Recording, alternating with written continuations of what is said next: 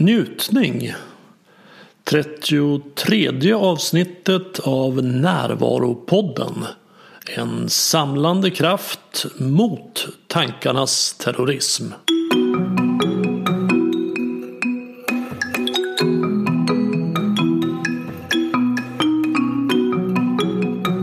Det här är Bengt Renander. Och den 2 maj så håller jag en föreläsning i Stockholm om tantrasex. Populärt ämne. Mitt eh, samtal med Mia Lendahl om tantrasex i nummer 15 av Närvaropodden är ett av de mest nedladdade avsnitten.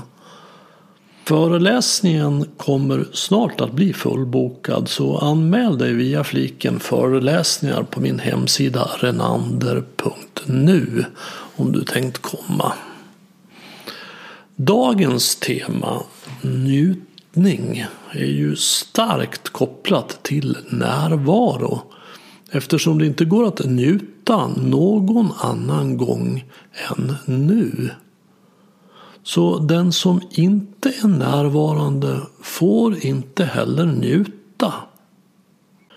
Det finns inget som drar bort vår närvaro så effektivt som rädsla. Och inte minst är vi rädda för varandra, vi människor. Det finns egentligen bara två grundläggande sätt att relatera på.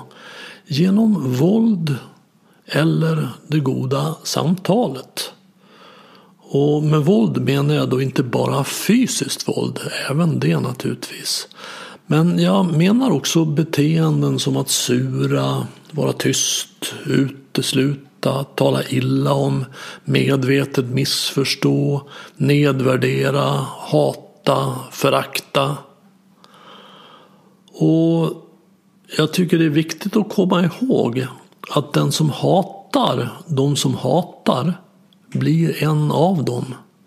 Den som föraktar de som föraktar blir en av dem. Det goda samtalet bygger på närvaro.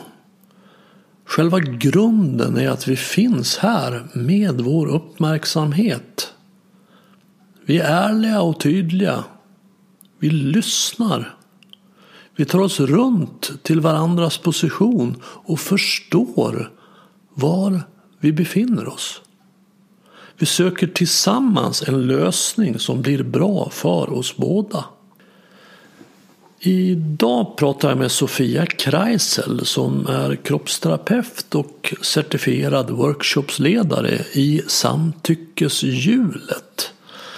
Och hon och jag pratar om att lära sig att komma i kontakt med kroppen och att njuta.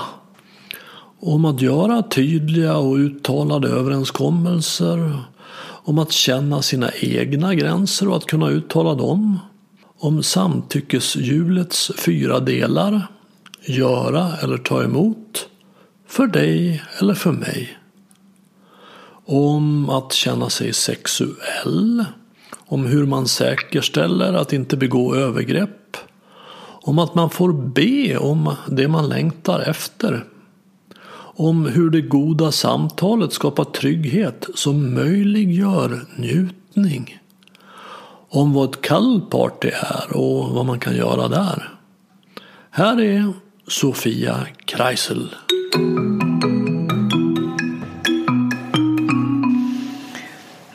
Mitt jobb är att hjälpa människor att komma in i kroppen. Okej. Okay.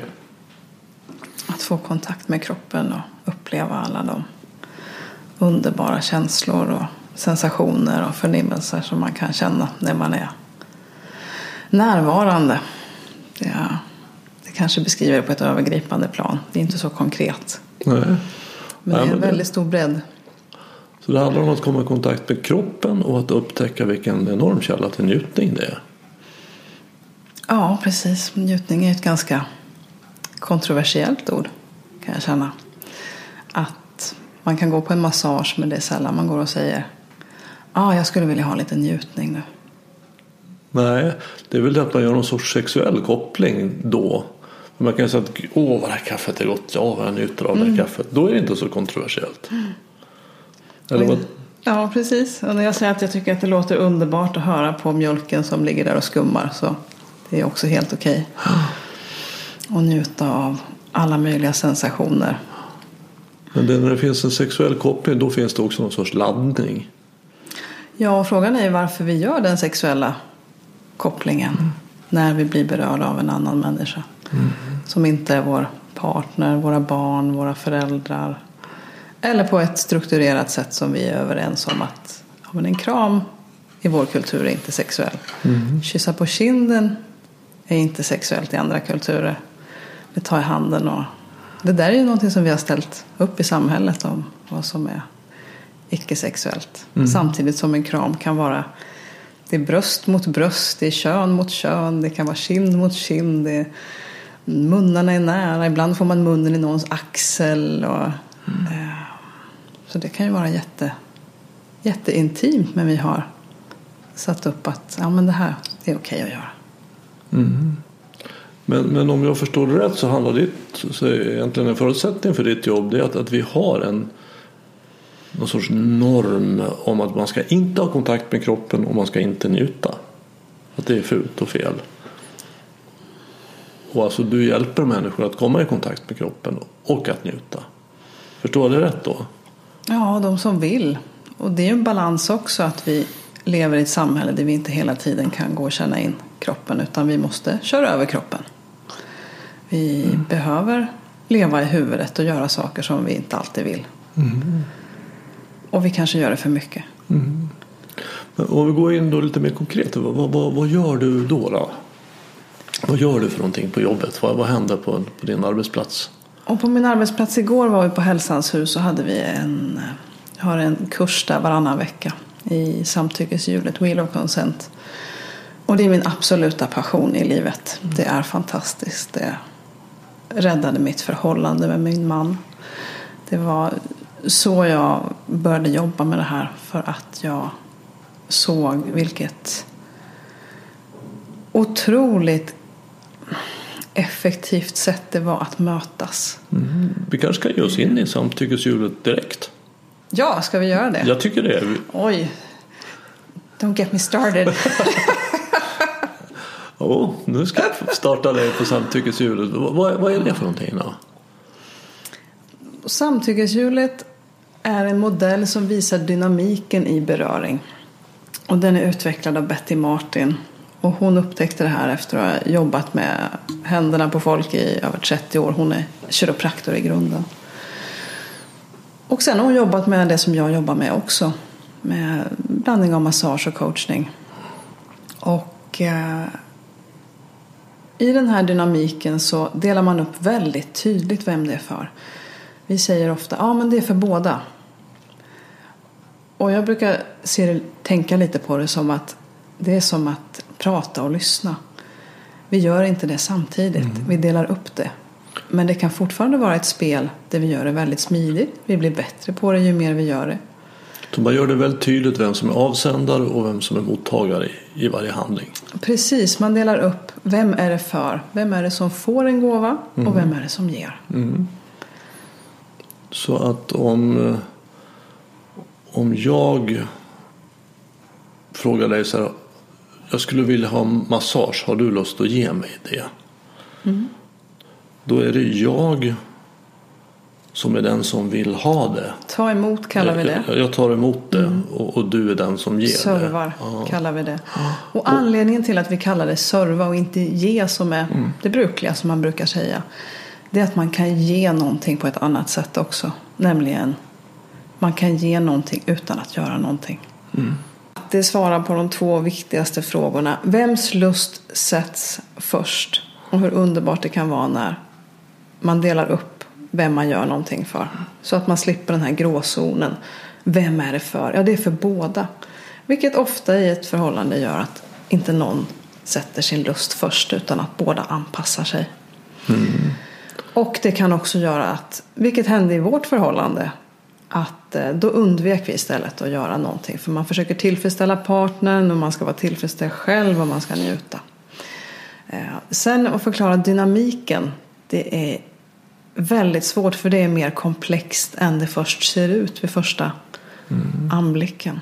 Men om vi håller oss på det här lite enklare planet först då så, så handlar det om att, att vi är vi, vi pratar mer än man normalt gör. Alltså vi uttalar vad, vad jag vill.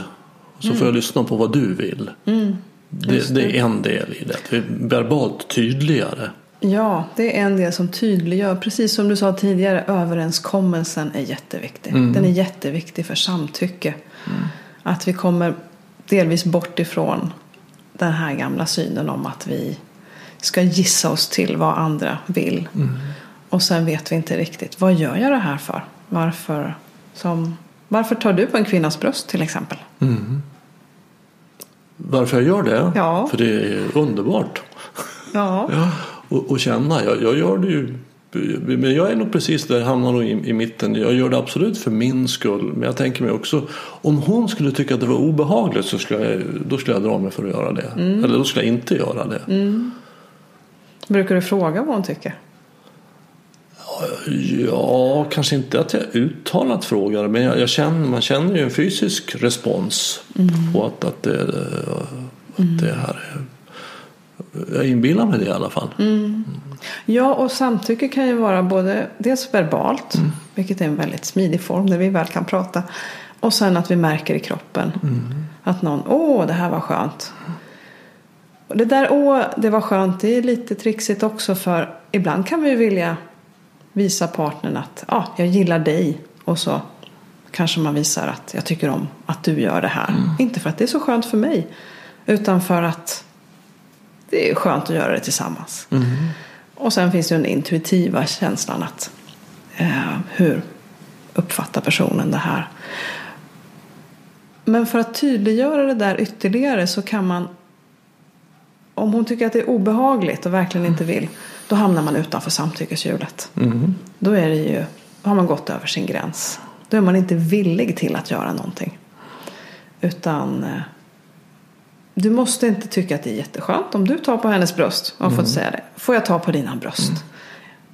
Och hon säger ja, det är inte vad jag riktigt gillar eller vad jag har lust med nu. Men eh, jag kan ge den gåvan med hela mitt hjärta. Mm.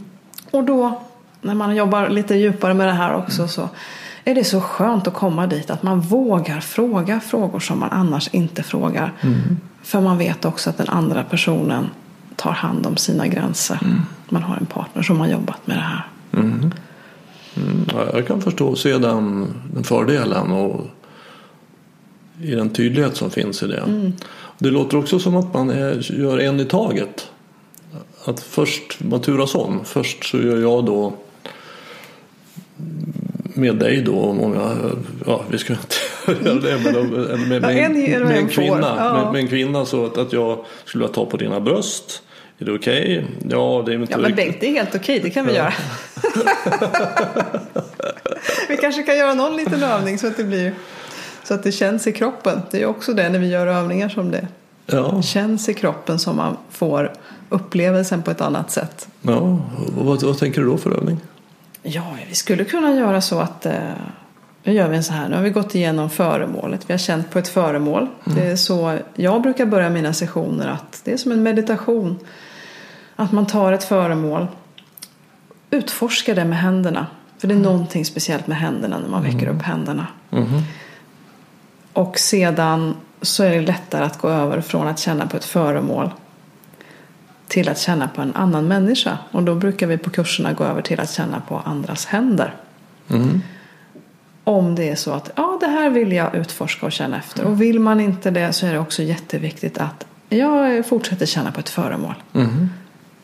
Det är vad jag vill göra. För det allra viktigaste är att respektera kroppen. Det är mm. därför man är där. Mm. För att upptäcka vad den säger. Så vad vill du göra nu då? Om du ska vara tydlig här enligt samtyckeshjulets Ja, då tycker jag att vi gör som jag vi brukar börja med. Att jag tar för mig och du tillåter. Mm. Och så börjar vi med handen som gräns. Och då kommer min fråga vara. Och det här är alltså för min skull. Mm. Och du tillåter. Mm. Och jag gör. Och du låter din hand vara där om det är okej. Okay. Då mm. frågar jag. Får jag röra din hand i tre minuter? Mm. Ja, det får du göra. Och då sätter jag mig bekvämt och sen så anpassar du det till mig. För det här är ju, det här är ju för mig. Sen så utforskar jag din hand och låter mina händer vara nyfikna. Precis som hjärnan är nyfiken så låter vi här händerna vara nyfikna. Och sen kommer vi kanske drifta bort i tankarna ibland. Och komma tillbaka till vad känner jag här? Utforska anatomin. Vad hittar jag här?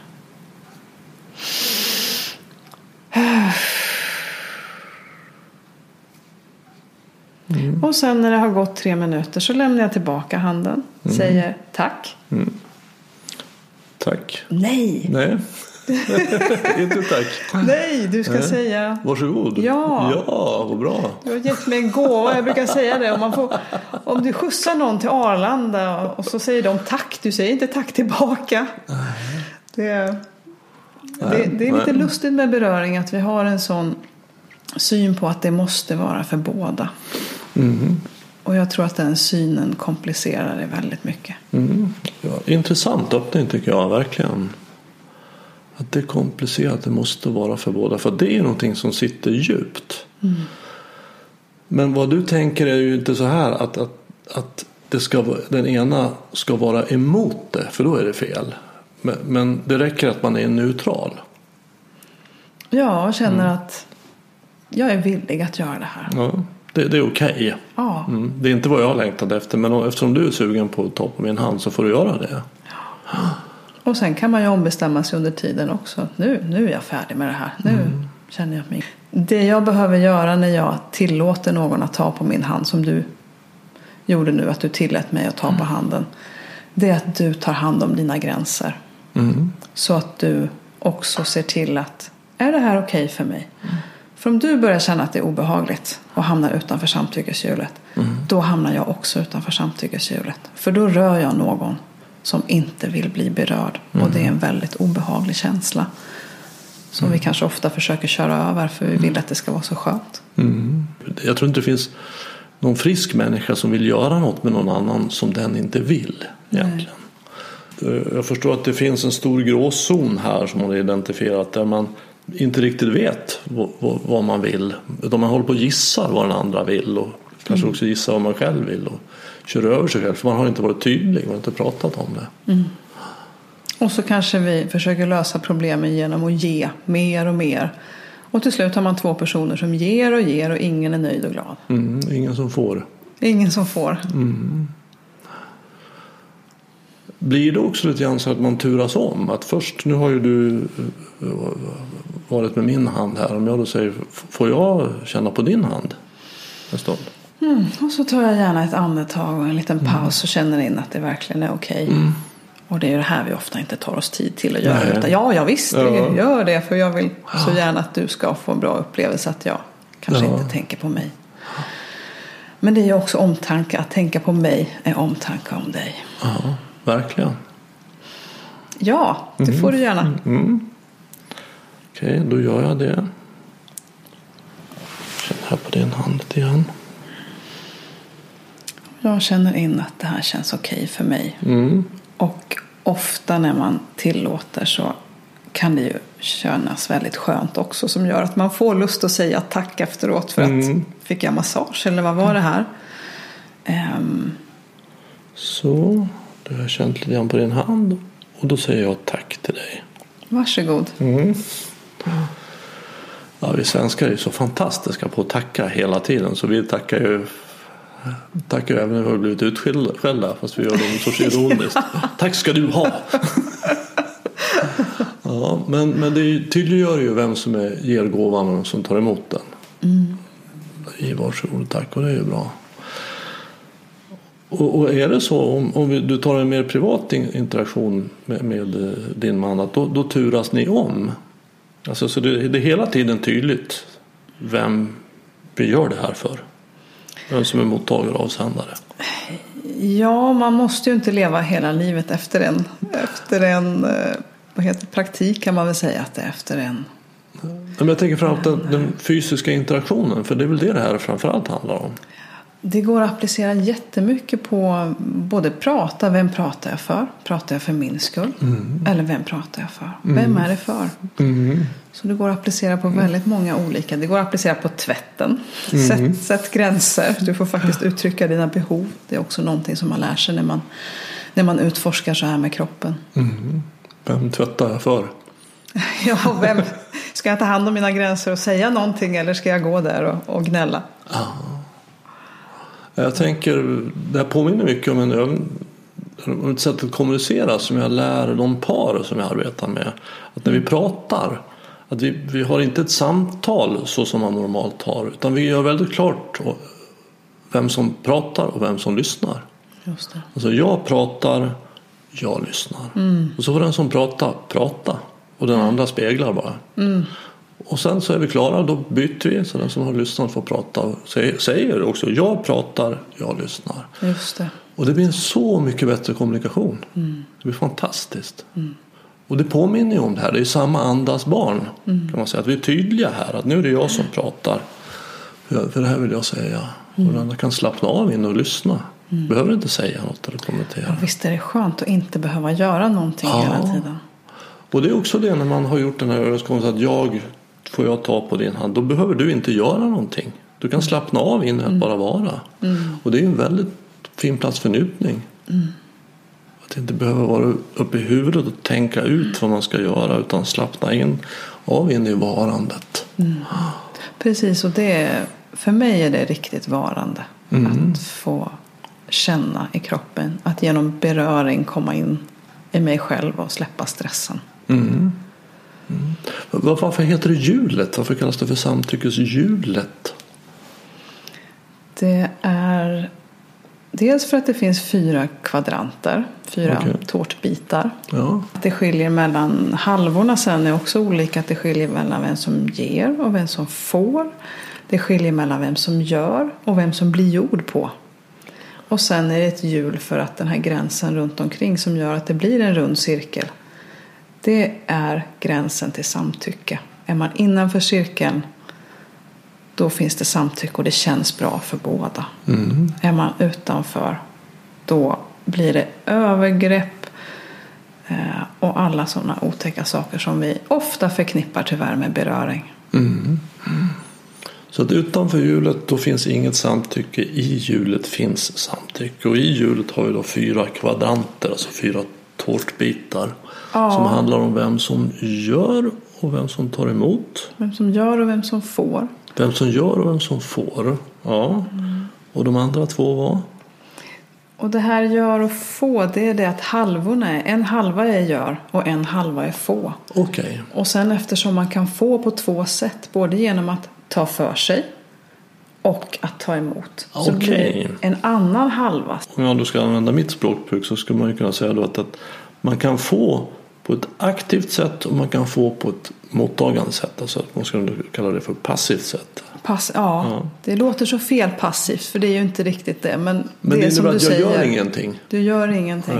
Och, och jag kan ge Precis, på ett passivt sätt Ja, och jag kan ge på ett aktivt sätt. ja, exakt. Det har vi de fyra olika Ja. delarna. Och det, det som då är, är lite nytt i det här är att jag kan få genom att göra.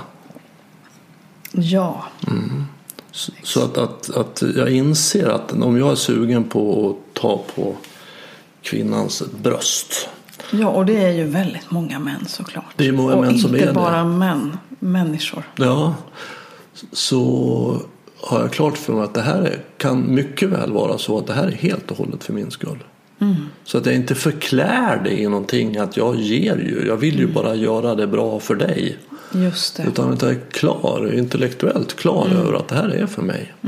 Och vi är ju så, vi läser ju av, våra kroppar läser ju av. Som du erbjuder en massage, jag känner ju någonstans där att vad är det du egentligen vill? Ja, jag har ju varit på en del sådana här kurser, alltså andliga retreats och så, där det finns några snubbar som går runt och erbjuder massage till kvinnor. Och där har man ju väldigt klart för sig att det är ju inte det att, att, att, att han vill ge, utan han vill ta på dem. Det är för hans skull. Ja, och det är ju så synd att vi inte har ett språk för att uttrycka det här. Jag kan tycka att det är fantastiskt om någon, om min partner säger jag vill göra det här med dig. Och jag kanske inte är så här entusiastisk och känner det, men åh vad glad jag blir över att han är tydlig. Och det gör att jag känner mig trygg. Och att han sätter sina behov där så att jag vet att han tar hand om sig själv. Mm. Och han är ärlig med mig. Mm.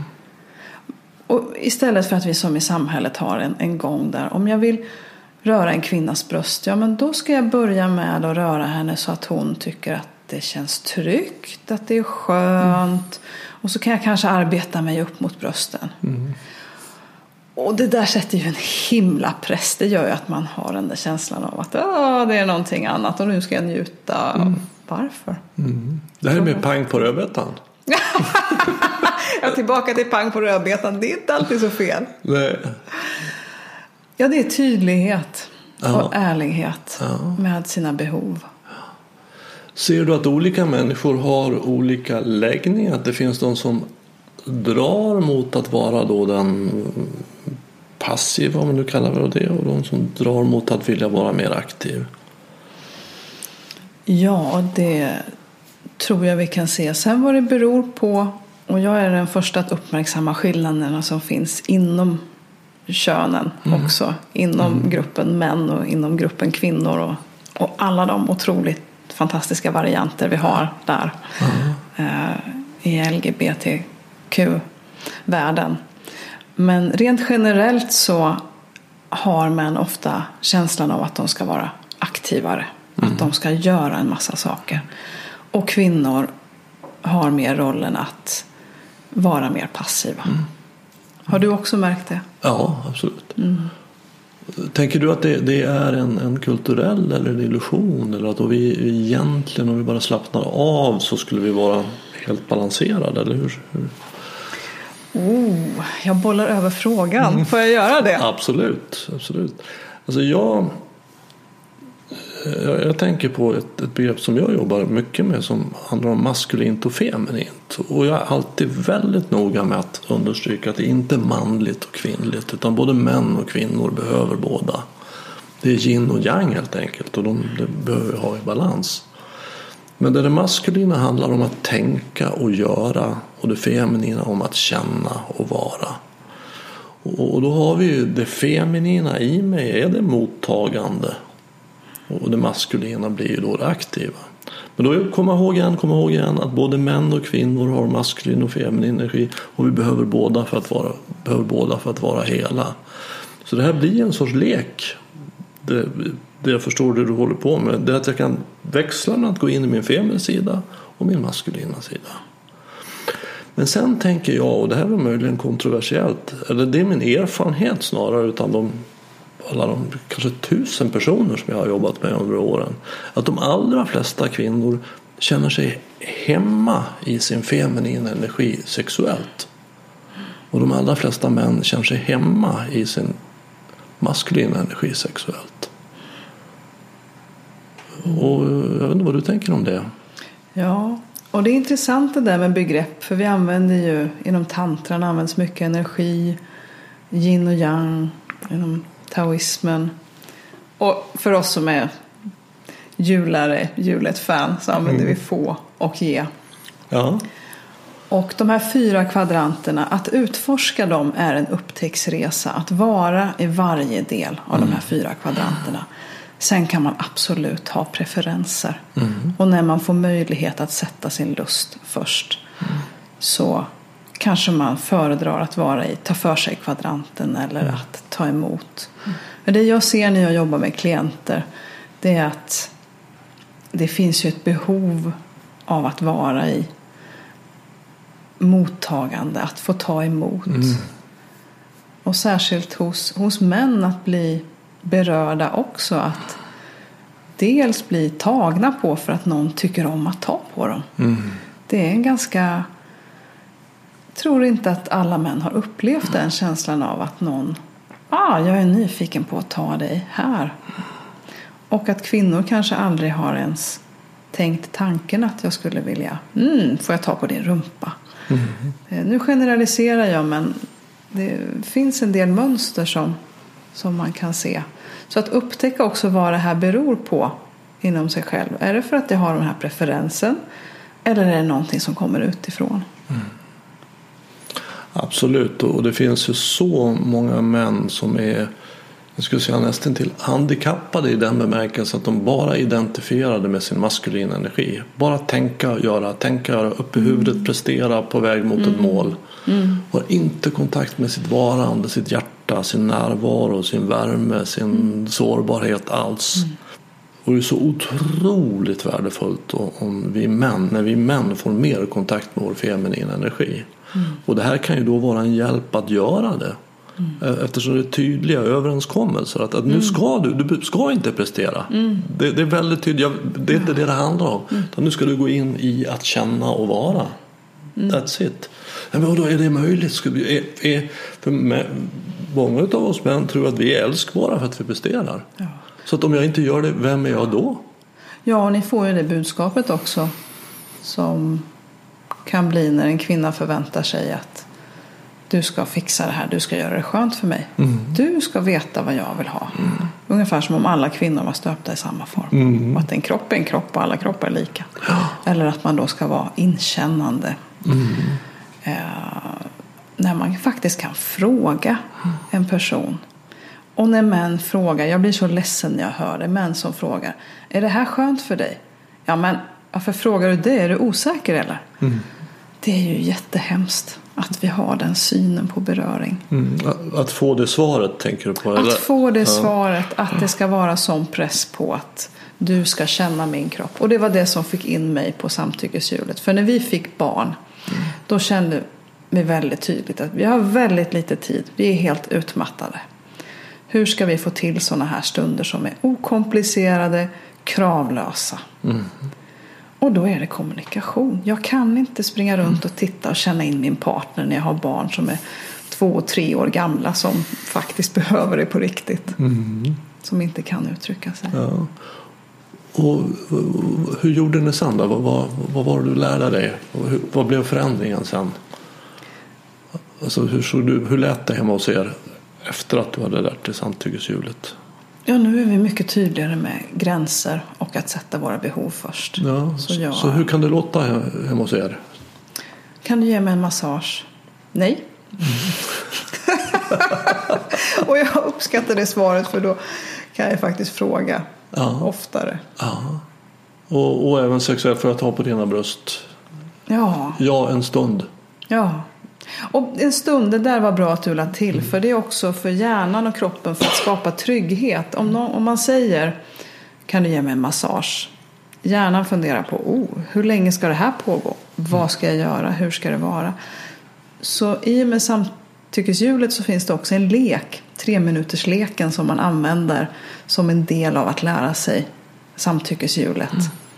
Och den är så bra för den tydliggör överenskommelsen vad ska vi göra nu? Sen går det att ombestämma sig. Men det är ändå så att den tydligt säger det här vill jag göra med dig. Och så tar man ställning till det. Och så kan man göra det i tre minuter. Mm. Och den är verkligen en livräddare att det finns en tidsbegränsning på det. Mm. Det är bättre att man avslutar tre minuter och känner åh, jag vill ha mer. Mm. Än att man har en partner som ger och ger och ger och hamnar i det där. Mm, jag vill bara att det ska ta slut. Mm. Hemskt. Ja, men det... Men det är vanligt. Det är nog vanligt. Absolut. Absolut. Det är ju väldigt vanligt bland de klienter jag möter att, att, att de männen är uppe i och tror att jag är tankeläsare och ska prestera, vara duktig och, och jag ska veta ja, och inte fråga. Och, och kvinnan då ska vara tillgänglig och njutningsfull. Så att det liksom, och hon... Ja, och vi kvinnor ska njuta också så himla mycket. Ja. Det kravet är, tycker jag är jobbigt. Verkligen. På 20 minuter på fredagen, kvällen. Mm. Och, och, det får ju, synnerhet och kvinnor får inte kontakt och inte män heller med någon, någon djupare sexuell upplevelse. Så många kvinnor går runt och tänker att det är något fel på dem. Mm. För att de gör, ja, det sex, sex det är inte så, det verkar, det är så det är kladdigt. Mm. Jag tycker inte det är något kul. Jag, skulle kunna leva väldigt bra utan det. Mm. De tror att det är något fel på att de är inte, jag är inte sexuell. Mm. Men det, där kan man ju ana Att under där så finns det någonting. Ja, ordet sexuell är ju också det är så spännande. Man börjar prata om vad sex är. Mm. Så enligt rådande normer så har det ju ofta att göra med orgasm, penetration och ejakulation. Och det är ju helt förståeligt. Det är ju biologiska mekanismer. Som vi är ju. Jag vet att du också har pratat om det där att det är djur och apor. Vi har beröringsbehov. Vi tycker att vi är så civiliserade. Och, och visst, det är vi ju. Men vi har ändå ett men läs en tidning så ser du att det inte är sant. Ja. Men blir det inte väldigt tråkigt och intellektuellt då om jag ska gå fram i köket och säga så att jag vill ta på dina bröst, får jag göra det i tre minuter? Mm. Ja, du får göra det i tre minuter. Och så gör man att, att det blir något sorts instrumentellt, intellektuellt, eh, att det tar bort någonting. Det där är ju ett verktyg att använda när man känner att vi rör inte varandra längre. Eller vi vill träna på någonting, vi vill utvecklas. Eller jag vill, jag vill ha någonting och så vet jag att om jag ber om det i tre minuter på ett tydligt sätt då kanske jag lättare får det. Sen kan man ju också ha överenskommelsen som Matt och Robin, de jobbar med Betty om samtyckeshjulet. De har överenskommelsen att eh, du får ta för dig av mig som du vill. Där behövs det inte kommunikation utan det, de låter sin partner. Om de kommer fram och tar på brösten, helt okej. De känner ju varandra och de har levt ihop och så. Och sen tar jag hand om mina gränser. Så om det är någonting som inte är okej med mig, då säger jag till. Okej, så, så det, är, det är ett ja fram tills du hör ett nej? Ja, det är pang på rödbetan Ja. tills du hör ett nej. Ja, Så det finns ju många sätt att ha överenskommelser absolut. på. Och sen kanske man inte vill leva hela livet så här. Och när det funkar bra och allt flyter på, då kanske man inte heller applicerar det så noggrant.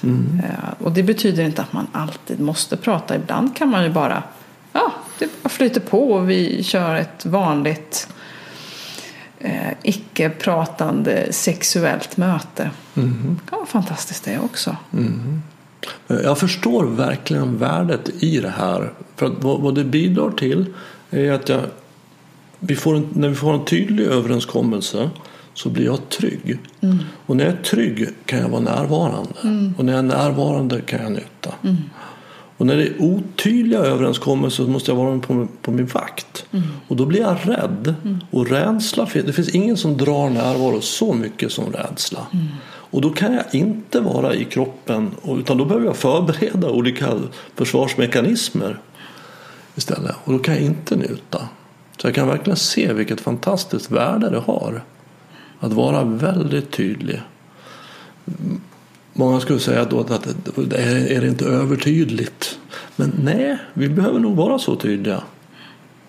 Ja, om det funkar för dig och du känner att du kan leva ut dina lustar fullt. Aldrig är rädd för att begå övergrepp och allting flyter på.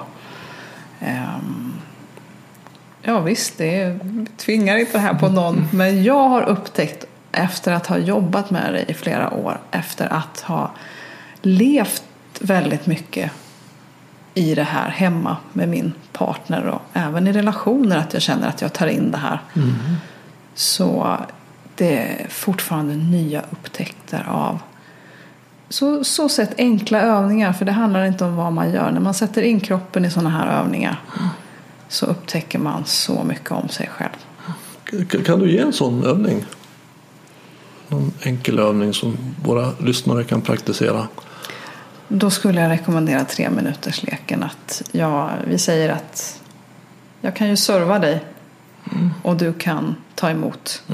Och då frågar jag, hur vill du att jag rör din hand i tre minuter? Eller hur vill du att jag rör dig om man är bekväm, om det är ens partner? Sen finns det ett värde i att börja med väldigt avgränsade delar för att det blir enklare och tryggare som du nämnde. Då har hjärnan en uppfattning om ett visst område, en viss tid. Annars så blir det också lätt att vi stressar iväg. Nu ska jag känna hela kroppen på tre minuter. Saktar vi inte ner så känner vi inte lika mycket. Så tre minuters leken att jag då, eller att du då får börja med att, att säga så här. Jag, jag skulle vilja göra det här med dig i, i tre minuter. kan man göra att jag får ta för mig av dig Ja. och du tillåter. Ja, och, och, och sen så gör du det och jag tar emot och du Eller jag då- ger. då till- jag ger. du ger, jag du ger, tillåter. Precis, jag ger då och, och, och du tar emot det tre minuter. Sen växlar vi och då får jag. Det där ordet ta emot är, ja jag vet att det är trixigt, man översätter de här. Men serva och ta emot är en dynamik. Mm. Och det att ta emot är ofta det man säger när man får. Men eftersom man kan få genom att ta för sig och Just det. tillåta. Så är det andra dynamiken där. Just det. Ja. Ja, det är lite trixigt men samtidigt enkelt. Det, det är väldigt logiskt klart. Det är väldigt intellektuellt klart. Mm. Men, men det är lite trixigt för vi tänker att den som är aktiv i rörelse är alltid den som ger. Mm.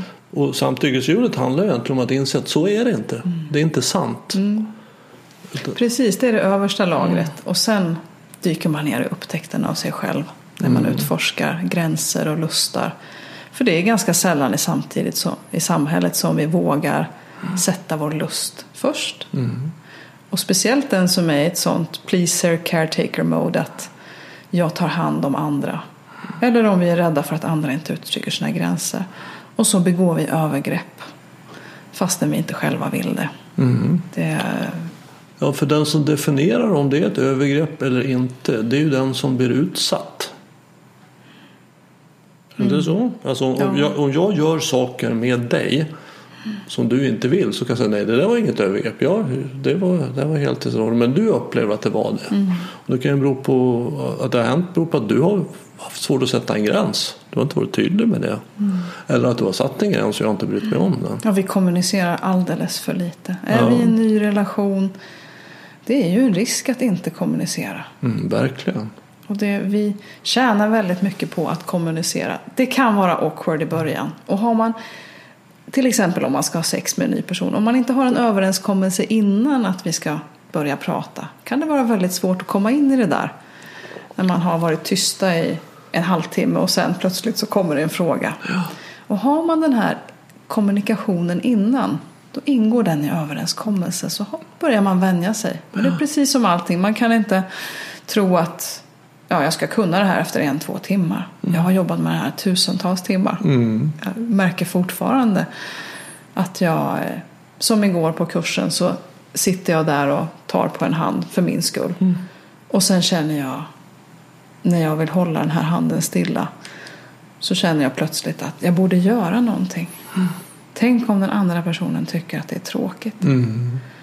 Och jag påminner mig, det här är för mig, jag behöver inte göra någonting, jag ska göra det jag vill. Men det ligger så starkt det där att vad tycker den andra? Är den andra nöjd? Gör jag rätt? Gör jag rätt? Blir det bra? Duger jag till? Är jag älskbar? Är det, vad ska man göra? Ja, jag kan förstå att det är en otroligt kraftfull övning. Ett kraftfullt sätt att förhålla sig. Men jag kan också föreställa mig att, att det är absolut svårt när man har en ny relation. Men kanske ännu svårare om man har varit tillsammans i 15-20 år och aldrig gjort det här. Oj, ja. Och, och helt plötsligt ska komma ut ur bubblan. Ja, Och det visar sig att, att väldigt mycket inte var som man trodde. Jag tänker på det gamla paret som har levt tillsammans i 60 år och han gjorde alltid frukost och de köpte en sån här fralla och eh, han gav henne alltid ovansidan på frallan för att han, det, var, det var det finaste. Han älskade henne så han, han ville ge henne det. Och sen eh, gjorde han det varje morgon i 60 år. Och Sen så sa hon en dag att du skulle jag kunna få underdelen idag? Ja, det, det kan du få. Ja, för det är den jag gillar bäst. ja. Herregud. Jag gillar ju överdelen bäst. Han gillar det. Men då har de gjort, för de har inte kommunicerat. Jag har hållit på och second guessat. Gissat kring vad, vad den andra vill och tänker. Ja, och vi undviker ju ibland att säga någonting för vi vet att vi blir straffade. Jag kommer ihåg en liknande situation där när jag hade varit hos mormor så skjutsade hon hem mig. Och då stannade hon på macken, tankade. Sen köpte hon en liten chokladbit till mig. Det var väldigt generöst för att vara min mormor. Så jag var väldigt tacksam över att hon visade att hon brydde sig om mig och gjorde det där. Men jag avskydde ju den chokladbiten. Så jag ville alltid spara den.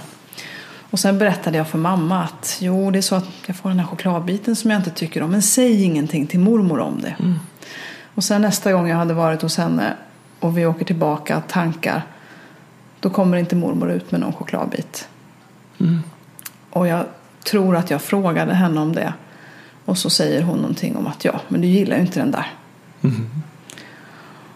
Och det var jätte, jättejobbigt att uttrycka.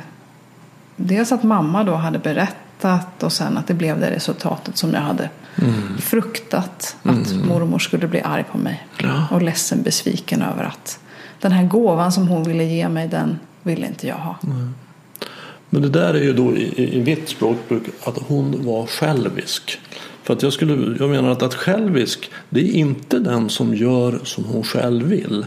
Utan självisk är den som kräver att andra ska göra som hon vill. Alltså att jag ger den här chokladbiten och jag kräver att du ska tycka om den. Ja, och hon tyckte säkert om den där. Vilket vi gärna gör med ja, men frallan där till exempel som du nämnde att eh, det här är den godaste biten så du ger den till den som jag tycker bäst om. Ja. Och Men om jag inte bryr mig om vad du tycker utan du ska ha den här för att jag vill att du ska ha den. Då är jag självisk. Men du däremot som säger att jag vill inte ha den här chokladbiten. Jag tycker inte om den. Det är inte själviskt. Jag sitter och äter chokladbitar för att andra vill att man ska äta chokladbitar. Det behöver vi inte göra. Nej. Men samtidigt vad gäller beröring så gör vi ofta saker som vi inte vill. Jaha. Om vi går och får en massage och så ligger vi där och tänker det här var ju inte alls skönt. Jag vill ju egentligen det här. Men vi säger ingenting för den som, det ingår inte i överenskommelsen utan det är ett proffs som står där och som gör det de ska göra. Ja, och det naturliga vore ju, och det är så jag jobbar också, att vi då säger ja ah, men det där gillar inte jag, det här gillar jag, jag vill ha mer av det. För du, du delar en tid mellan coachning och massage. Jag Eller är det ger coachning och kroppsterapisessioner. Okej. Och då brukar vi oftast börja med att känna in kroppen, kanske ta på ett föremål. Även om det är en sensuell massage så brukar jag börja med samtyckeshjulet, att utbyta beröring på det sättet. Så att jag också presenterar möjligheten till att utbyta beröring på olika sätt. Att det inte är det där, du ligger på en bänk tyst och så gör jag någonting på dig. Som du förhoppningsvis gillar. Ja, nej, för, för jag vet att du också i dina behandlingar gör någonting som jag gissar att de flesta tycker är kontroversiellt. Nämligen att du låter dem också ta på dig.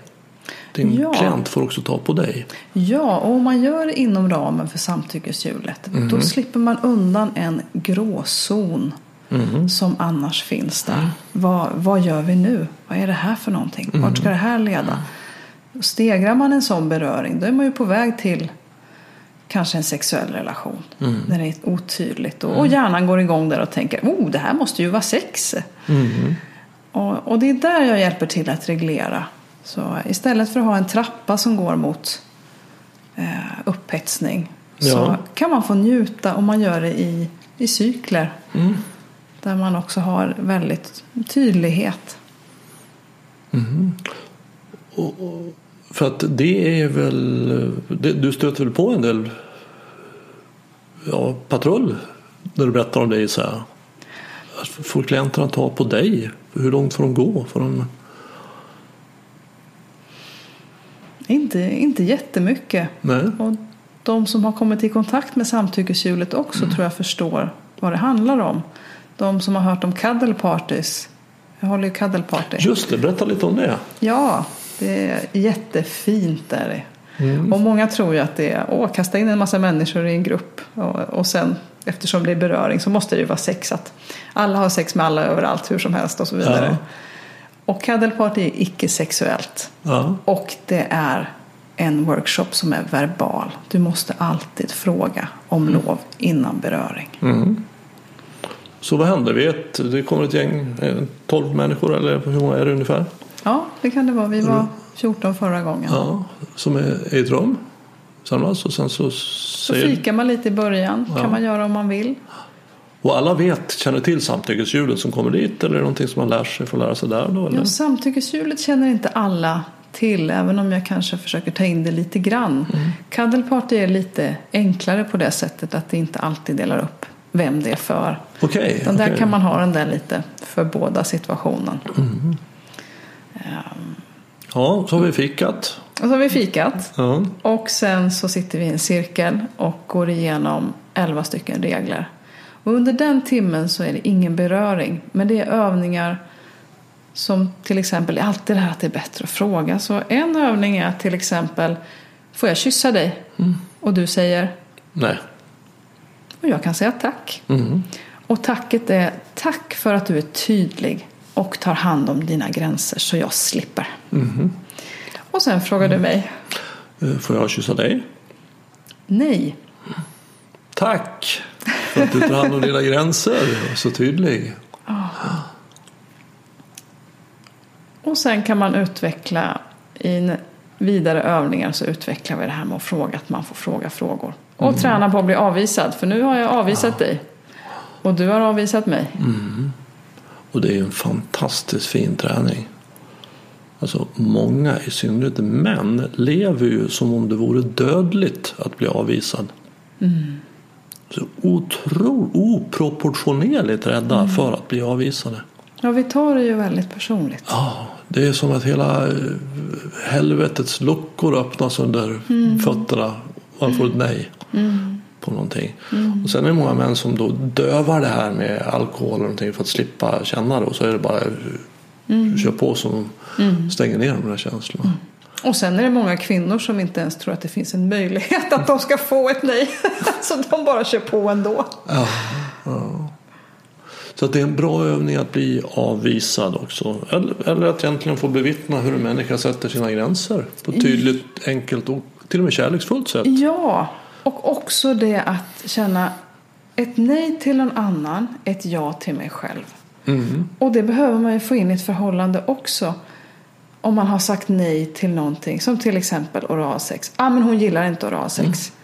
Jag ville inte göra det då. Jag var trött. Kommunicerar vi inte så vet vi inte. Då kanske vi bär med oss den uppfattningen. Absolut. Den här personen gillar inte det. Ja, så har vi gått igenom 11 regler där på kallpartyt. Varav en är då att lära sig bli avvisad. Att det är att sätta gränser. Ja, jättefint. Vilka fler regler? Har du några, kanske inte kommer ihåg alla 11 i huvudet? sexuellt, fråga om beröring. Ett kanske ett nej. Mm. Också just för att ett kanske ofta används i syfte att maskera ett nej. Är, Mhm. Ett nej är ju... Det är klart att det känns att få ett nej. Mm. Det är ju en, en relationsbyggare att säga ja. Och det är ofta därför vi säger ja. Mm. För att vi vill vara till lags. Vi vill att det ska vara positivt. Och det känns positivt när vi säger ja. Men att komma ihåg det där att om vi säger ja och det inte är det så är det ett nej till en själv. Ja, Jag brukar säga att, att det finns egentligen tre svar. Det är ja, nej och nej, inte nu. Ja. Och, och det blir då kanske. Men då är det nej, inte nu. Ja. Har du fler regler i huvudet av de här elva? Och fler regler. Att- För det är bra, det är jättebra. Du behöver aldrig röra eller bli berörd av någon någonsin på ett kaddelparty. Och den är jätteviktig. Det finns de som kommer dit och känner Ja men nu sätter jag mig och tar en fika eller så sätter jag mig bara och tittar. Vad vill jag nu? Och det finns ändå så många att det, det gör ingenting. Jag är där, mina assistenter är där. Det hänger inte på att alla måste göra en massa saker hela tiden. Nej. Utan det man behöver göra är att ta hand om dig själv. Ja, och, och vad händer sen? Ja, och sen efter reglerna så om man är med på reglerna, följer reglerna så börjar vi lägga huvudena på varandras magar. Då får man be någon. Att, Bengt, vill du lägga huvudet på min mage? Och då ibland så säger folk nej. Och får man ett ja så lägger du ditt huvud på min mage och sen ber du nästa person. Ehm, Sen brukar jag ibland introducera och säga kan du känna om det är någonting som du vill allra helst eller som vi är villiga till. Också det att vi kanske håller en balans där. Att det inte alltid måste vara så att jag ska bara göra det jag har lust till allra helst. Utan att vi också har medmänskligheten och tänker ja, vad är jag villig till? Vad är jag villig att ge? Och sen ibland så behöver vi bara få. Och då har vi rätt att göra det också. Absolut. Att välja när vi vill få och ge vad vi behöver just nu. Så det handlar ju väldigt, väldigt mycket om att jag skapar kontakt inåt i mig och tar reda på vad är rätt för mig just nu. Vad känner jag? Det kanske är det primära syftet egentligen. Ja, det är nog en av få platser i samhället också där vi verkligen får chansen att göra det fullt ut. Ja. Gå in För vi är så vana vid att det ska vara till för andra. Hur kan jag serva dig? Vad, vad behöver du? Alltså på arbetsplatser och i sociala sammanhang. Hur ska jag vara här? Så att, att vända blicken in. Vad vill jag här nu? Vad är rätt för mig? Den, liksom, den stigen är väldigt lite upptrampad. Men den får man trampa upp lite grann där på ett cuddleparty. Ja, det Mm. får man göra. Och sen lägger vi huvudet på varandras magar. Vad händer sen? Och sen kan man börja kuddla. Man kan börja gosa. Man börjar gosa Ja. och man klappar varandra på kinden. Eller? kan man fråga, får jag lägga min hand på din kind? Mm. Också det gör den. Dels handlar det om anatomi, få huvudena på rätt plats så att Mm. man, man ligger där och sen mm, är det, vad har jag här för någonting? Och fundera ut om det är en arm eller ben och så får man försöka titta och fråga. Och att det är skillnad på vilken sorts beröring som du ger. Att lägga en hand på är inte samma sak som att röra handen, stryka handen. Så många sådana saker blir också tydliga. Är det min hand eller arm? Så kan man börja fråga om, om beröring. Vad man ändra vill göra med någon annan. Och vill man, kan man vara tydlig. Jag vill göra det här. Det kan också vara väldigt bra att träna på. Ja. En sån mening att här får jag faktiskt uttrycka jag vill. Jag behöver inte bara. Skulle du kunna tänka dig Nej. att eh, jag får lägga min hand på dig? Ja. Jag vill lägga min hand på dig. ja, Får jag det? mycket bra. Man kanske möjligen skulle kunna få försöka lägga sin hand på dig. Ja. Om det är okej för ja, dig. precis. Ja. Och sen ibland så. Jag brukar alltid uppmana till att ta en paus och vänta. Vänta in svaret. Och ibland så hinner den andra personen säga. Jaha, nej du vill inte. Oh, hej, vänta. jag frågar mig. Ja, och det är den rädslan för att bli avvisad igen. För när vi öppnar upp oss och berättar vad vi vill så öppnar vi oss. Vi visar vår sårbarhet. Vi är sårbara när vi berättar om vår vilja. Jättesårbart. Ja, och sen är vi där och kaddlar Ja. på partyt. Och... Men du säger att det är en icke-sexuell så att kyssas, det gör man inte. Jag har aldrig sett några kyssas. Just att frågan är ju här när man frågar får jag kyssa dig? Vi har inte specificerat var.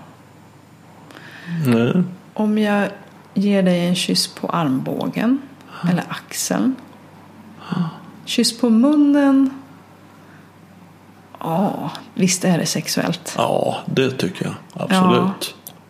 Sen kanske det finns sammanhang där man kan göra det på ett sätt där det inte är sexuellt också. För det är ju samtidigt intentionen som är den viktigaste. Vad har jag för intention med det här? Hur ofta har du sådana här cuddle-parties? Eh, Du kan komma på nästa nästa vecka. Då ligger varannan vecka. Okej, så det är varannan vecka har du sånt? Varannan vecka. Wow. Och varannan vecka är det kurs i samtyckeshjulet. Vi har också en helgkurs i maj. Ja. Så man kan välja om man tycker att det är bättre att gå utspridda gånger. Under vardagar eller på helg. Ja.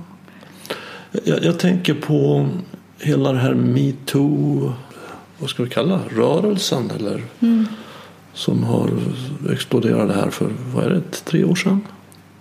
Är det inte förra året? Ja, två år sedan. Jag är det inte förra året? Nej, nu tror jag att det är längre sedan. Harvey Weinstein där i USA var- började väl med. Eller, ja, kanske jag ska inte ge mig ut det. Men jag tänker att, att det här har ju direkt koppling på det. Alltså att, att sätta gränser.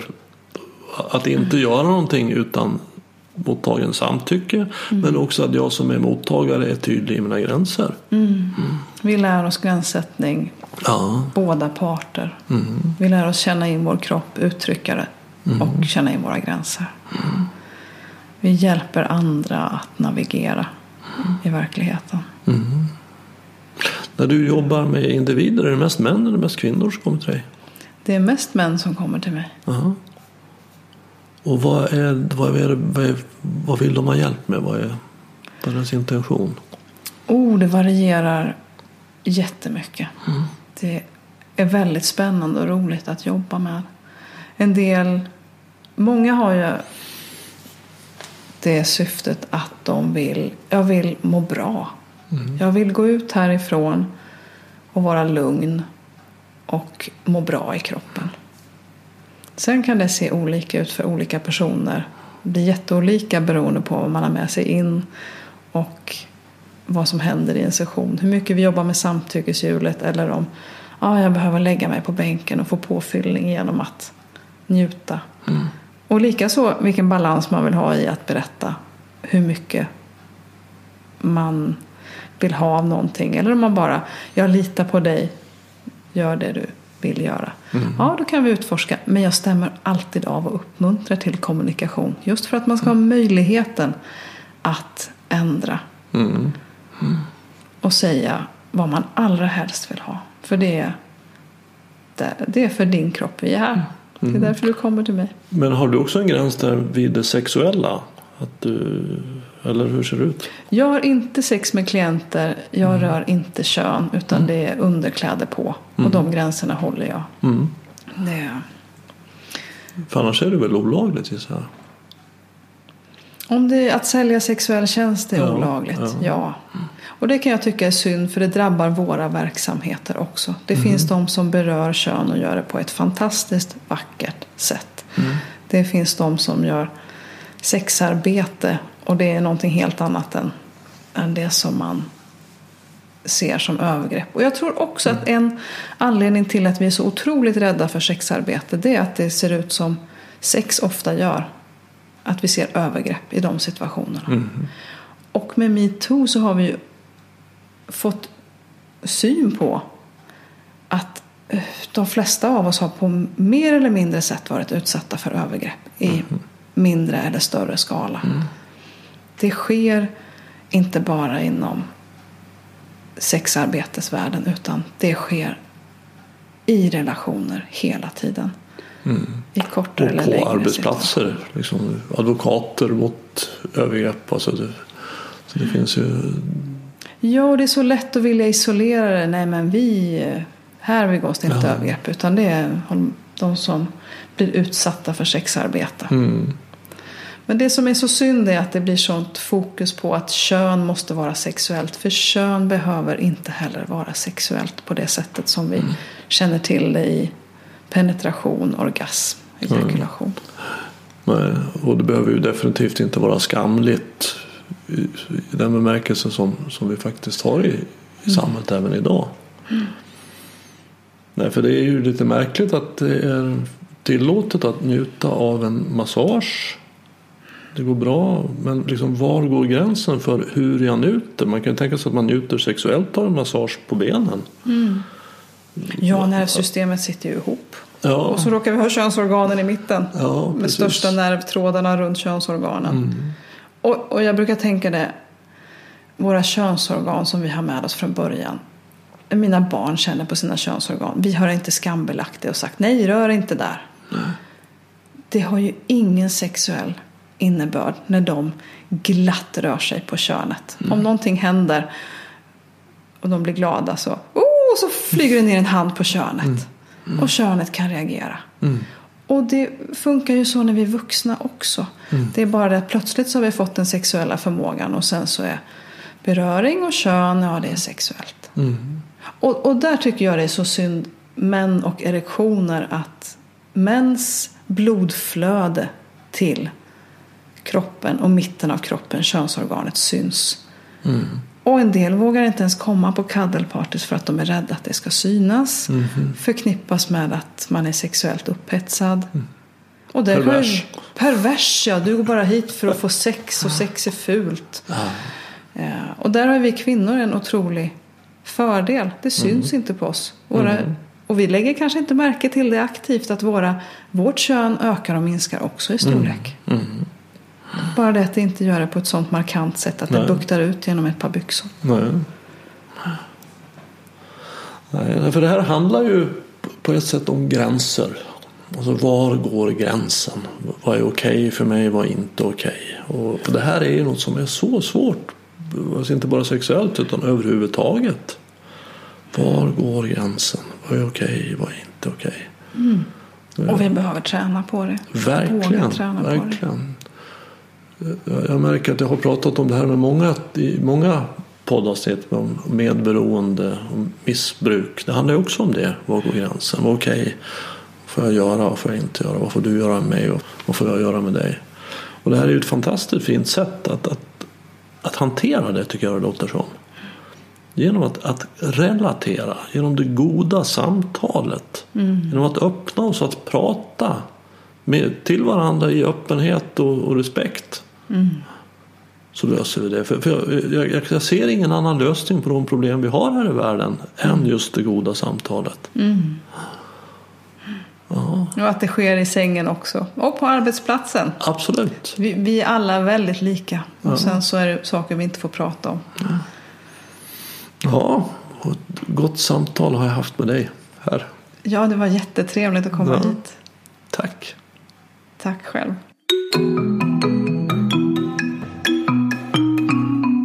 Om du vill komma i kontakt med Sofia och få en kroppsterapi av henne gå på ett cuddle party eller på en kurs i samtyckeshjulet så hittar du en länk till hennes hemsida på min hemsida renander.nu. Och vill du stödja Närvaropodden i kampen mot tankarnas terrorism så gör du det bäst genom att tipsa om att den finns till vänner och bekanta. Och det är också hjälpsamt om du betygsätter och skriver kommentarer på iTunes.